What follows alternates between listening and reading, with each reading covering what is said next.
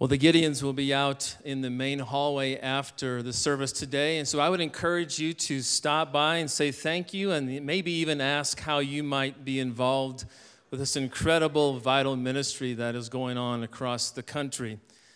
Well, good morning, everyone. My name is Kevin, and I am one of the pastors here at E Free. And for those of you who are here for the first time, I want to say welcome to you. Um, hopefully, I'm just thanking that you uh, have taken this time to share with us this Sunday morning. Hopefully, when you came in, you received uh, a handout, and in that handout, you'll see a lot of announcements in our calendar, as well as as well as a connection card that you can, if I can get it out of my handout, a connection card that you can tear off. And I would ask that you would fill out as much information as you feel comfortable with and then you can place that in one of the boxes um, in the back of the auditorium as well as the information center. I promise you that we will not uh, send you multiple emails and multiple letters and phone calls or text messages. It's simply a way for us to connect with you and to see how we can come alongside of you in this journey that we call life. This past year, uh, we started a process of finding our next pastor. And it was a five month search process, and it ended with the team unanimously recommending and then the subsequent hire of John Watson as our pastor of life groups and care ministries. And John and Grace have been with us for these past two and a half months, and we are thrilled that you guys are here. And John has just hit the ground running. He has done an incredible job. Okay, no running right now. Okay. But he's done an incredible job with uh, the role that he's been given. And, and in that, it's two part. He is to, he's going to strengthen our life group ministry and encourage our life group leaders because we know that as we grow larger, we need to grow smaller as well. And, and while Sunday morning is great, we understand that the best way for us for life change to happen in our lives is in these smaller smaller groups. And so that's one part. The second part is to come alongside our care ministries. That's r3 it's divorce care grief share life coaches and our single moms ministry.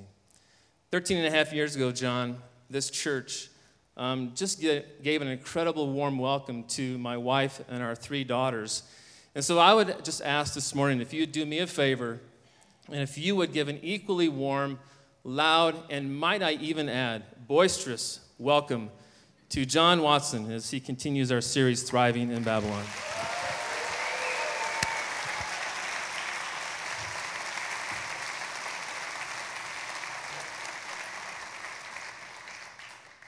Thanks, Kevin. I like that. That's fun. Well, Grace and I finally together again, getting settled in and really enjoying our new home, our new community, our new church. And uh, we're having a little bit of fun. Actually, we're having a lot of fun. I was just thinking this morning as I was walking around and all the things that we've been doing the last couple of weeks. Let's see, we did a Oklahoma play, which is amazing. Saw that last night. We've been to, how many parks have we been to? We've been to Yanney Park, been to Harmon, all the concerts there going tonight, Cottonmill Lake, a lot of times. We're museum people. We've done Mona, Trails and Rails, and the Railroad Town. And, uh, and also, I understand you've got some Indian food in this town. We've been there multiple times. So this is really cool. And then trails and everything else in this town. So we're having a good time. We've already had our first visitor. My daughter came up with my wife and, and did the long drive up from Texas, and, and we had room for her, so we're thrilled. And others we hear are coming uh, to see us. Speaking of family, ever been in a seemingly impossible situation with no solution in sight, like trying to raise teenagers? Anybody? Well, how about doing it in the city? Not Kearney, but a little bigger. Like, how about city of Chicago? You want to try that? Okay. I don't know how we did it. I have no clue, except I just think God intervened. And with his help, we somehow made it. And our kids are asking the same question How in the world did we survive mom and dad during that time in Chicago as they, anyway. On more than one occasion, we've told our now three adult children two things. Number one, we did the best we could. Number two, you can always get therapy. I'm not joking. You, okay. This month, we're in a series, we're learning life lessons from the book of Daniel as we're observing Daniel in one impossible situation after another in a culture that feels uncomfortable, strange, foreign, and alien. Frankly, he didn't like the place. It's not what he's used to and certainly doesn't appeal to his cultural sensitivities. For the last two weeks, we've been particularly focused on how one thrives in such an environment and how you earn credibility with both insiders and outsides. It's, it's not an easy thing. Today, our particular focus is on wisdom. How do you get it? And then what do you do with it once you get it? We're going to examine a few instances where Daniel finds himself over his head, where conventional wisdom, common sense, textbook knowledge doesn't do the trick. He needs more, maybe from up wisdom on high. And we're going to see how Daniel does the deal. How does he earn that credibility with both insiders and outsiders? So I want to begin today by asking you a simple question. How many of you have ever been over your head? How many of you have ever been in an impossible situation with no solution? How many of you have been at your wits' end? You just wanted to throw in the towel. Okay, the rest of you, just wait. It's coming. All right, it's called life. It happens to us. Doesn't make it fun, but it's reality. And what kind of dilemmas are you thinking about? Have you experienced? Maybe some of you, it's raising teenagers. Maybe some of you, it's surviving parents. Maybe it's that dilemma at work, that medical crisis, that financial crisis, trying to restore a relationship, trying to save a marriage. You name it. There's just times when we just don't know what to do. No end in sight. Truth is, we all need wisdom, right? Would you agree with that one? You ready for a few answers today? For some practical ideas on how to thrive in a crisis? Let's begin with our first case study. In this setting, Daniel's boss has asked him to do something he cannot do because it means turning his back on his faith. So let's pick up in Daniel chapter 6, beginning in verse 1, and we're reading from the New Living Translation. Darius the Mede decided to divide the kingdom to 120 provinces, and he appointed a high officer to rule over each province. The king also chose Daniel and two others as administrators to supervise the high officers and protect the king's interest. Daniel soon proved himself more capable than all the other administrators and high officers. Because of Daniel's great ability, the king made plans to place him over the entire empire. So far, so good. Looking nice. But verse 4 Then the other administrators and high officers began searching for some faults in the way that Daniel was handling government affairs. But they couldn't find anything to criticize or condemn. He was faithful, always responsible, and completely trustworthy. Could the same be said about you and me on the job? Verse 5. So they concluded our only chance of finding grounds for accusing Daniel will be in connection with the rules of his religion. Now, this doesn't sound so good, does it? Years ago, when I was a kid growing up, my father got himself in a situation like this, where work environment was just simply toxic. And like Daniel, he had been promoted over a lot of other folks that, in the world's eyes, were way more capable. They had the right degrees, they had the right connections. Uh, they were from wealthier backgrounds. They just knew the drill. They were the, they were the go to. But my dad's boss, who was the president, saw him as the man. So he got promoted over all these guys.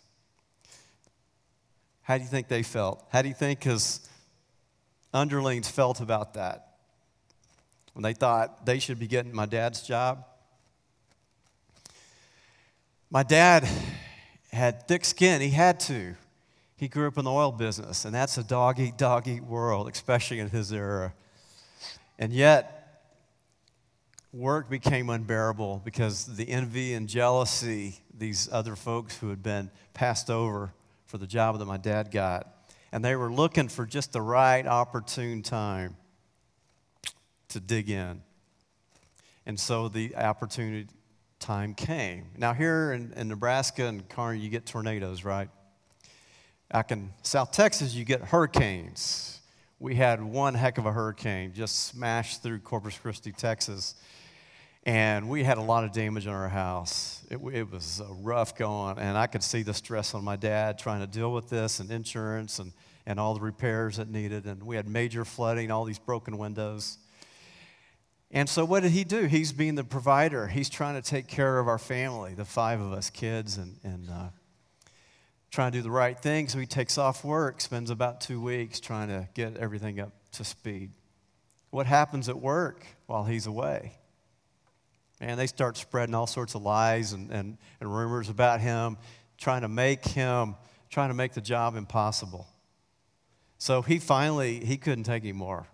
And he finally had to step down and and, and he left the company, he had the fabulous title, compensation and perks. He had to take a much lower paying job just to get some peace of mind and recover his sanity. And later on, his reputation came back, and later on, he did quite well in the business. He was a great businessman. Verse 6 So the administrators and high officers went to the king and said, Long live King Darius. We are all in agreement we administrators, officials, high officers, advisors, and governors, that the king should make a law that will be strictly enforced. Give orders that for the next 30 days, any person who prays to anyone, divine or human, except to you, your majesty, will be thrown into the den of lions. And now, your majesty, issue and sign this law so that it cannot be changed, an official law of the Medes and Persians that cannot be revoked. So King Darius signed the law. Daniel is in a pickle. What happens if he follows the law and practices his faith and he continues to? It's off with his head, right? Not a pretty picture. What happens if he just gives in? Well, he, he sort of loses his soul. All that he stands for, he just gives in and compromises and he betrays himself. Anybody here ever been in a situation that was just a, lose lose? Nothing you do is going to work. It's just awful to be in a thing like that, right? It's tough. Well, we heard Pastor Adrian talk about courage, and we're not going to explore that today, but we certainly see uh, Daniel's response as one of courage when we pick up in verse 10. But when Daniel learned that the law had been signed, he went home and knelt down as usual in his upstairs room with his windows open toward Jerusalem. So everybody knows what he's up to, right? If you want to peek in the window. He prayed three times a day, just as he had always done, giving thanks to his God. Daniel goes back to his normal practice. This is what he does. On the surface, in my mind, it doesn't appear to be very wise. This is the most foolish act he could ever commit. Why lose his position, possibly his life? You know, praying and reaching out to the Lord every day should be our regular, should be a response to the challenges of life.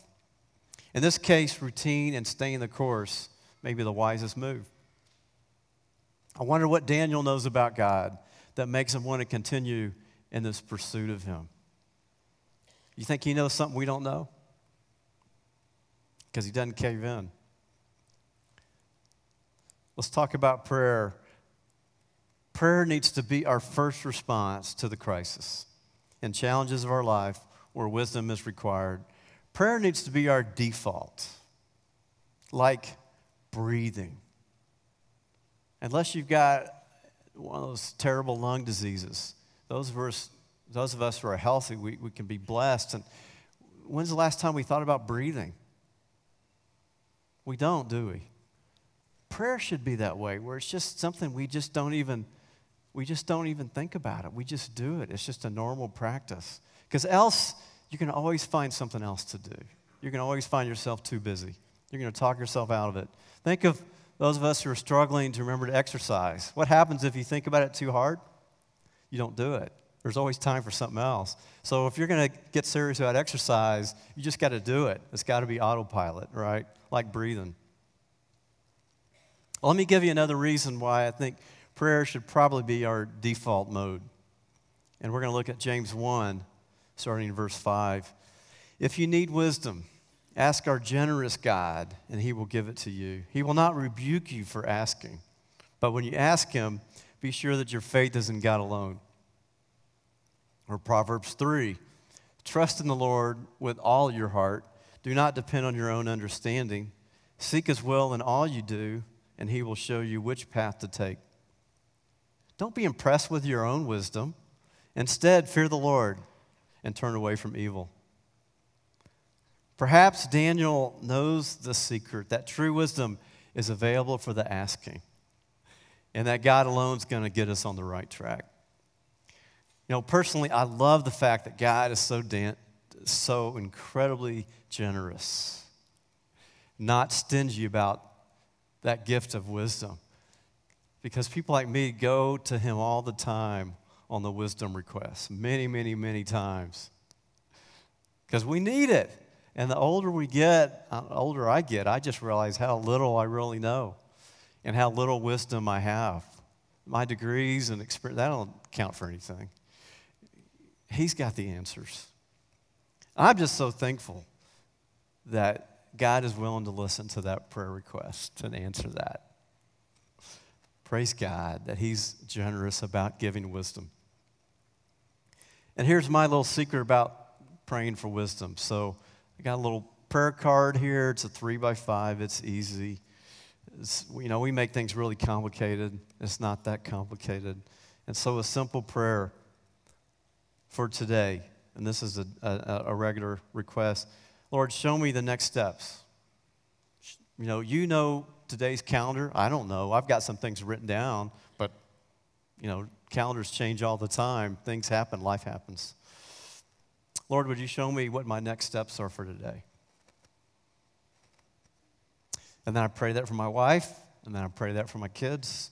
And then another prayer is, Lord, would you prepare me for my next assignment? And I'm thankful to a, a good friend I used to work with in Chicago, Jerry, who talked about that, about getting ready, because God's got something for you. He's got plans that you know nothing about.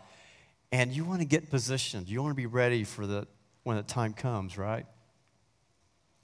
So, Lord, prepare me for my next assignment. So get ready so you can move when it's, when it's time. See, it only makes sense to go to the one that knows, who has your days numbered, who has every head, every hair on your head uh, counted. Well, it's important to remember that Daniel and his three friends and, are just young kids when they start their careers. And yet, in God's perfect plan, these three young Jewish men of faith are advising the king in matters of the greatest importance to the ruling of his great Middle Eastern empire. So it's three buddies and, and Daniel, these four, they're, uh, they're amazing team. We're going to another case study, and this is a time we're going to find Daniel in a situation with his boss, who's the king of Babylon, who's really kind of been out of shape he's had this weird dream, this nightmare. He can't figure out what's going on, and he wants people to not only tell him his dream, but tell him what it's all about. Which, of course, nobody can do that. How can you know someone's dream? It's not doable, and then tell them what it means. So, Daniel 2, chapter 17 and 18, it says Daniel went home and he told his friends what happened. And he said, Pray. Pray that the God of heaven will show us mercy by by telling us the secret because we don't want to be executed like the other wise men. So, this wise move on Daniel's part reminds us that there's no reason to go it alone. When God has created us for community, I'd encourage you to follow Daniel's example and ask people to pray for you when you're in a pickle. Because here at First Free, we believe that every person matters. We have life groups available so that no one has to pursue wisdom by themselves, but everybody can be part of a community where people do life together, where people pray for you, and you can pursue wisdom together. Because I think life is way too hard. Life is way too complicated to go it alone. Let's do it together. Let's seek wisdom together. A life group is an opportunity to do that. Let me give you an example.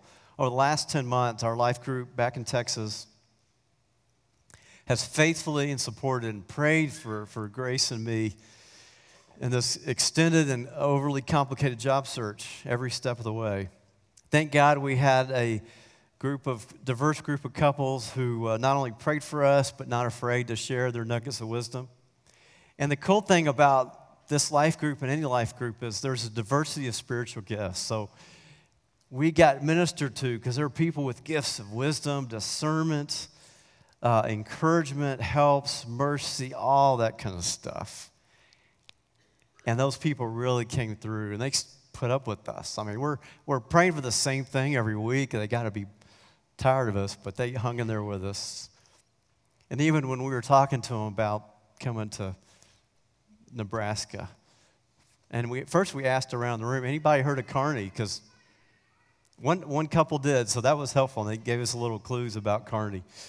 Uh, but we wanted to get their input. We wanted to get their wisdom. And, and if it was a good move to pursue that, then keep going. If, if, if they had red flags, and then we would have red flags. And so every potential position, we asked them for their feedback and their prayers. And, and we felt like that uh, Lord was in this. Well, I hope you feel that way too. We feel that way. I can't emphasize this point enough. Seek wisdom in community. Even now, I've got an email list of people that are praying uh, for us. Uh, people from Chicago, from Texas, from the East Coast and West Coast. Because we need wisdom. We're in transition. We're trying, I'm trying to figure out a new job and figuring out a new church, learn a lot of names. We're trying to make new friends. Uh, we're trying to figure out how to do life here in a whole different state, a whole different realm. So we need prayer. We need the community. You need the community. We, we all need. You know, this whole idea of living the Christian life alone, I don't, I don't know where we find that in the scriptures. I think that's an American thing, but I don't get the sense from, from my reading of the scriptures that it's a kingdom value at all. You know, we have a relationship with God, personally right, but we're always in community. That's how, he's, that's how he does things in God's plan. Even today, our life group refuses to abandon us, even though we've left them. We're not even meeting with them anymore. But they continue to pray for us. I, I love those emails where um, they just know that we still need their support and we need somebody to have our back. So we love that. So I want to encourage you if you're trying to do the Christian life alone, you know, you don't have to do that anymore. You know, our church, we've got some fantastic leaders. I'm looking around the room, even some folks in the worship team who are leading these groups. We've got like 40 something groups. And once we fill those up, we'll have more. We're going to keep going. We're not, we're not going to settle. Our goal is we want 80% of our church in a life group by the end of next year. So we're going to work towards that because everybody matters. Every person matters, and we, we don't need to do life alone. God didn't wire us that way, He, he wired us for community. And we want to be like Daniel. Daniel didn't do it alone, he had his buddies, he had his community. Let's make another point about wisdom. True wisdom is available for the asking, and that God alone will place you on the right path. And earlier in the series, Pastor Adrian uh, talked about from the first chapter of Daniel.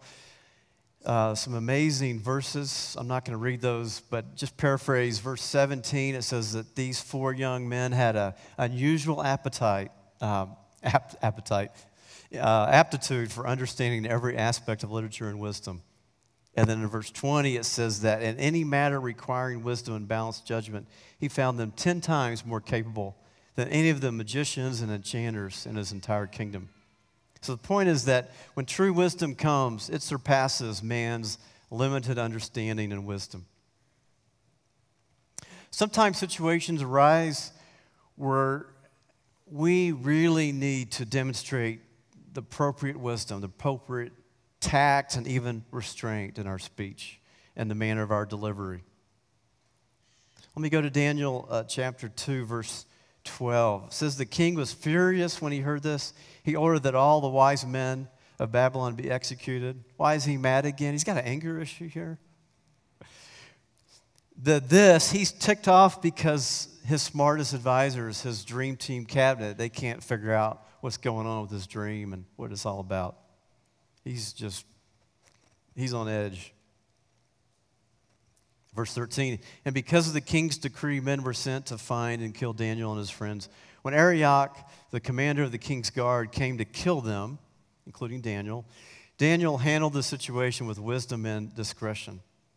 You know, in our day, in our culture, a lot of us feel like that we should be able to say anything we want, right? Just if you feel it, you get it out, you'll feel better, right? Without thinking of the consequences. I think Daniel provides for us an attractive alternative how to communicate difficult truths with both grace and wisdom. Speaking of communicating with grace and wisdom, sometimes we're more prone to speak than to listen. I know I'm one of those people. When you have a, when you have a tendency to do that and you're afraid you're going to say something you maybe shouldn't say, one of the staff suggested to me this little exercise. Start counting. One, two, three, four, five, six, seven, eight, nine, ten. Okay, now if you really tend to overdo it, start counting. One, two, 45, 50, get to 100 or 1,000. If you just, like my mama used to say, if you can't say anything nice, don't say anything. There are times we just need to cool it. Take a similar approach when you're about to send that email, that text, or post an item online. Wait an hour. Sleep on it. Have a wise person review it before you send or submit. After all, as my wise wife would say, you can't get it back in the toothpaste, can you? Nope, it's not going to fit back in that tube. Don't ruin your credibility as an aroma of fragrance to others by being too hasty. Just chill, chill out a little bit, slow down. As I consider this last point, I'm reminded of the role played by Robert De Niro in the movie The Intern. Anybody see that with Anne Hathaway? It was a fun movie. Well, he's an intern in this company run by much younger professionals than him, and he's also a senior with a lot of uh, great experience in the corporate world. But he finds himself const- constantly offering wisdom to the young CEO, played by Anne Hathaway, and the younger interns who are clueless about so much of life. But as each one takes his advice, their personal and work lives are transformed and they're better people because of it. Wisdom can have an amazing effect on us. In chapter 4, in verse 27, King Nebuchadnezzar says, Please accept my advice. Stop sinning and do what is right. Break from your wicked past and be merciful to the poor. Perhaps then you will continue to prosper. In this third instance, Daniel has had, he's earned credibility with the king as he's exercised wisdom. But as he's trying to interpret this crazy dream, which he does, he also has a word to share with Nebuchadnezzar. And he has to give the word that's, uh, okay, now what do I do? It's an unpleasant message. It's essentially a call to repent. Not fun to say that to your boss. How many of you have ever had to say a hard word to your boss? That's tough. And if they have the power over life and death, that's even tougher. Daniel's in that situation. But notice he communicates with truth and grace. As Pastor Adrian says, he didn't go on and on and on about, man, you should do this, and man, God's going to get you. And he just keeps it short and simple, says what he needs to say, and he moves on. How much more, as we consider Daniel's example, can we be people of truth and grace? And we can earn credibility with people on the inside and outside as we exercise our wisdom and speech. So, another point about true wisdom it thrives or it shines in delicate situations. I want to ask the question. I like to keep it simple. So, how can you apply what you've learned today about wisdom? Assuming that you've learned something today, I hope you have. First point is, first action step is earnestly pray for wisdom and do whatever it takes. Number two is pretty easy, makes sense. Then actively practice the wisdom, be all in. With this gift of wisdom, you can not only survive, but you can thrive in Babylon. But let me say a brief word about wisdom once you get it. Okay, I'm gonna give you an example. Let's assume that you're in a marriage that's not going too hot and uh, you're having some trouble here, right? And so you ask for wisdom, and somebody brings to your attention uh, Ephesians chapter 5 about husbands and wives. And let's say that you read that. And let's say that you're the husband and you read the chapter and it says you're supposed to really love your wife and go all the way, be all in. It's not easy, but it tells you to do that if you read that passage. Or let's say that you're the wife and it says respect your husband and be serious about that. Mean it, do it. Go all the way, be all in. Now, let's say that you've prayed that prayer, you've been exposed to Ephesians 5, and you say, nah, no thanks, not interested in that. that I'd have to change a few habits. And I like complaining about my spouse, and I like doing this. And nope, I'm not willing to change. Don't blame God. if your marriage don't get any better. See, with wisdom, it's a use it or lose it proposition. So be careful what you ask for. But when you ask and you get it, do it. That's simple. Perhaps you're one of those people that needs a slight nudge to do the right thing. Hmm. Maybe you want to consider a life coach. We've got some awesome uh, men and women here who are they're so dedicated to helping people improve the quality of their lives by making smart and wise choices. Walking you through some difficult, challenging times. So get a life coach. Here's another idea to get more wisdom and gain more credibility in your bulletin, you've got some questions in here. Because, see, today it's all one sided. You're just listening to me or trying to listen and hopefully not nodding off too much, trying to follow along. However, you can take this, these questions here and on your own go through these. I mean, these are some great questions. You can do it on your own. Number question number two, you got some verses you can read, Daniel 9, which we didn't cover today and talk about spiritual disciplines. Fasting, which goes hand in hand with prayer and, and, and, and seeking wisdom. We can talk about that, look at that. Or you could get in a life group that's doing the sermon notes, or meet with a life coach or another friend or family member and talk about question three. Talk about a time when you were desperate for wisdom and for clear direction from God in a matter of critical importance and, and read Second Chronicles 2 and, and so on. Or talk about a time when you had to share a difficult word with someone who didn't wish to hear it. Or someone had to share that word with you. Anybody had that before? I've had that. It's not always fun to be on the receiving end, but if you're wise, you can learn from it and get better, right? So there's some, there's some great ways to uh, continue in your study and thinking about wisdom, right? So I would encourage you. Well, let's wisely close this message on wisdom by asking for wisdom. Let's practice what we preach.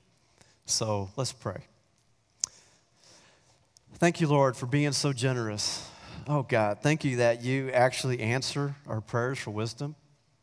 Even if at times we just act like fools, we don't know any better. But thank you, God, that you give us wisdom from on high. And now, Lord, we pray that as we ask for wisdom, and whatever matter today is in our hearts. And Lord, you know what's on our hearts today. You know about those delicate situations. You know about those things that are scaring the crud out of us today.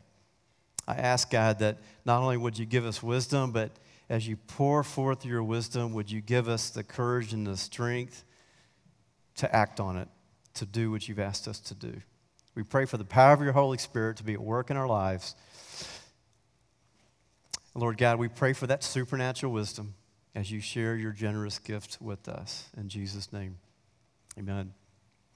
Well, we're going to respond in song, and uh, we're going to have the prayer partners come up here. So if you'd like to have that, you know, right now it's just me talking to you, but if you'd like to continue the conversation, we'd like to have some prayer partners come up uh, and we can talk afterwards, or if you want someone to pray with you about wisdom. Also, I think a, key thing to ask yourself is what's the wisest thing you could ask for? I'd say the wisest thing that you could ask for is how to find God. When I was about Daniel's age, when I was a teenager, when he's just starting out here, that we pick him up in chapter one, God met me in a big way when I was a high school uh, teenager. And uh, it was like God just pressed a reset button on me. I was going off in this direction, doing all the foolish things you could do as a teenager, and he pressed reset and he got me off in this direction. So at the Welcome Center, we've got a, a really great uh, booklet and New Testament called How to Find God. It's for you. Well, I think it's about time to be done. I've talked long enough, so the worship team is going to do their thing. And let's continue to pursue wisdom on God's terms. Amen.